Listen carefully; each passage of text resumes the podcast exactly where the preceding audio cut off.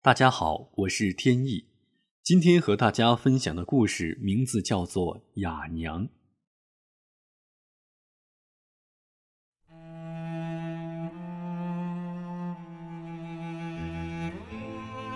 我出生时，由于父母闹离婚，我被送到了乡下，让一个长得像男人一样五大三粗的哑巴女人当我的妈妈，她就是我的雅娘。在我去雅娘家之前，雅娘出生3个月的孩子夭折了，于是我成了雅娘和她的丈夫驼背叔的精神寄托。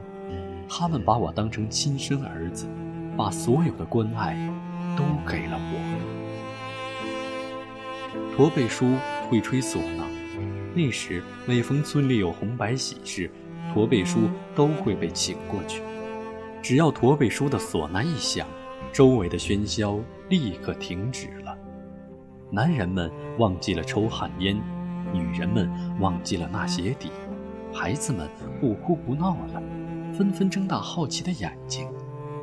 驼背叔的手轻轻地抖动着，或悠扬，或哀婉，或激昂的曲子便从手指间涓涓流淌出来。百鸟朝阳，鸟语花香，风搅雪，气势磅礴，十面埋伏，扣人心弦，枯木让人断肠。每次吹完红白喜事的主人，除了给驼背叔一点钱外，还会送上在当时极为珍贵的肉夹馍，雪白的馒头，油汪汪的肉，看了就让人流口水。驼背叔舍不得吃，把肉夹馍揣在怀里送给我。看着我香甜的吃完，驼背叔和雅娘总会笑得很开心。大雪纷飞的日子里，雅娘把土炕烧得暖暖的，我依偎在雅娘的怀里，边看着雅娘纳鞋底，边听着驼背叔吹唢呐。驼背叔的唢呐总能把我的心带向很远很远的地方。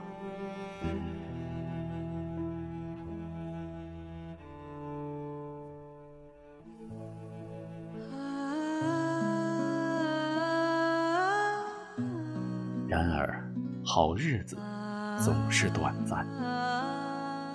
在我4岁那年，驼背叔忽然得了一种怪病，死了。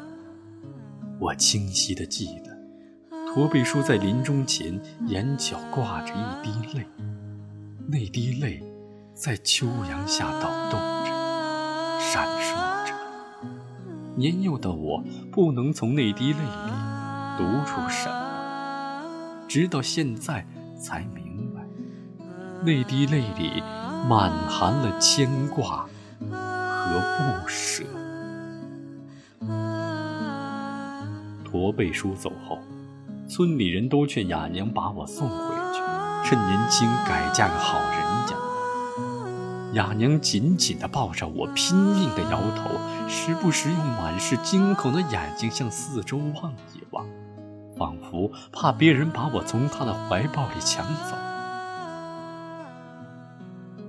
没有驼背叔的日子里，我和雅娘相依为命，日子过得很艰难。雅娘唯一能挣钱的活计就是做豆花。每天深夜，在昏暗的灯光下，雅娘推着沉重的石磨一圈圈地走着，看着洁白的豆浆涓涓流出。磨完后，雅娘不顾抹去浸满额头的汗珠，又把豆浆倒入瓦缸，端上锅生起火。这时她才能稍稍喘口气。天不亮，雅娘便领着我出门了。雅娘不能叫卖，只好拿起驼背叔留下的那把唢呐，用唢呐带嘴叫卖。由于底气不足，雅娘总把唢呐吹得很刺耳，那刺耳的唢呐声伴随了我的整个童年。沉睡中的人们听到唢呐声，就披着衣服惺忪着朦胧睡眼，把一张张毛票递给雅娘，换取一碗碗热气腾腾的豆花。村里的孩子看见雅娘，总跟在她后面起劲儿地喊：“哑巴婆吹唢呐，嘴巴鼓得像蛤蟆。”雅娘没有听力，听不到他们在说什么，不时的还回头冲他们笑一笑。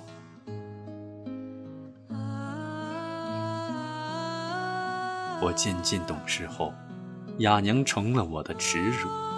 每次和同学们一起玩耍时，总有人用手做出吹唢呐的样子，发出怪叫。这时其他人就哄堂大笑，我拼命捏紧了拳头，脸涨得通红，不知该转向哪里。我回到家，大声地向他喊：“你为什么是个哑巴？为什么？你送我回自己的家，我再也不要待在这儿了。”雅娘听不见我说什么，她似乎从我的表情中读出了什么，默默地站在一边，泪像从伤口流出的鲜血，无声地顺着雅娘的脸颊静静地流淌着。以后的日子里，我很少搭理雅娘，我把同学们对我的嘲弄全化成了对雅娘的仇恨。那时我只有一个愿望，赶快考上高中，去县城读书，那样就不会有人知道我有一个雅娘了。终于小学毕业了，我以优异的成绩考上了县一中。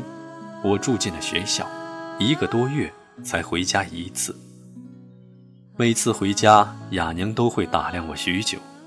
当她伸出手想摸摸我的头时，我会把冰冷的目光投向她，雅娘伸出的手就怯怯地缩回了。她的脸上有孩子般的不知所措和难过。初二的那年冬天，我感冒了，周末没有回家。星期天早上，我正在宿舍里躺着，忽然听到了熟悉的唢呐声，是雅娘的唢呐声。我的心急速地跳了起来，难道是雅娘来了吗？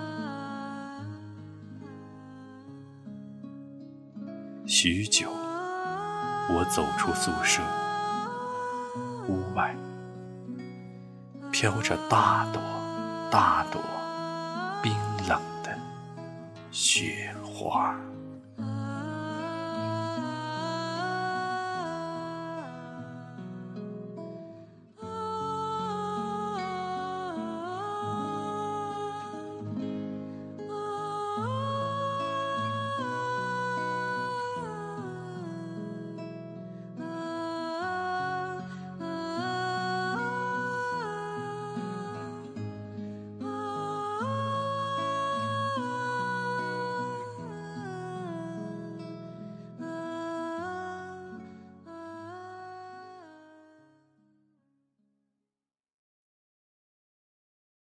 本期节目播放完毕，支持本电台，请在荔枝FM 订阅收听。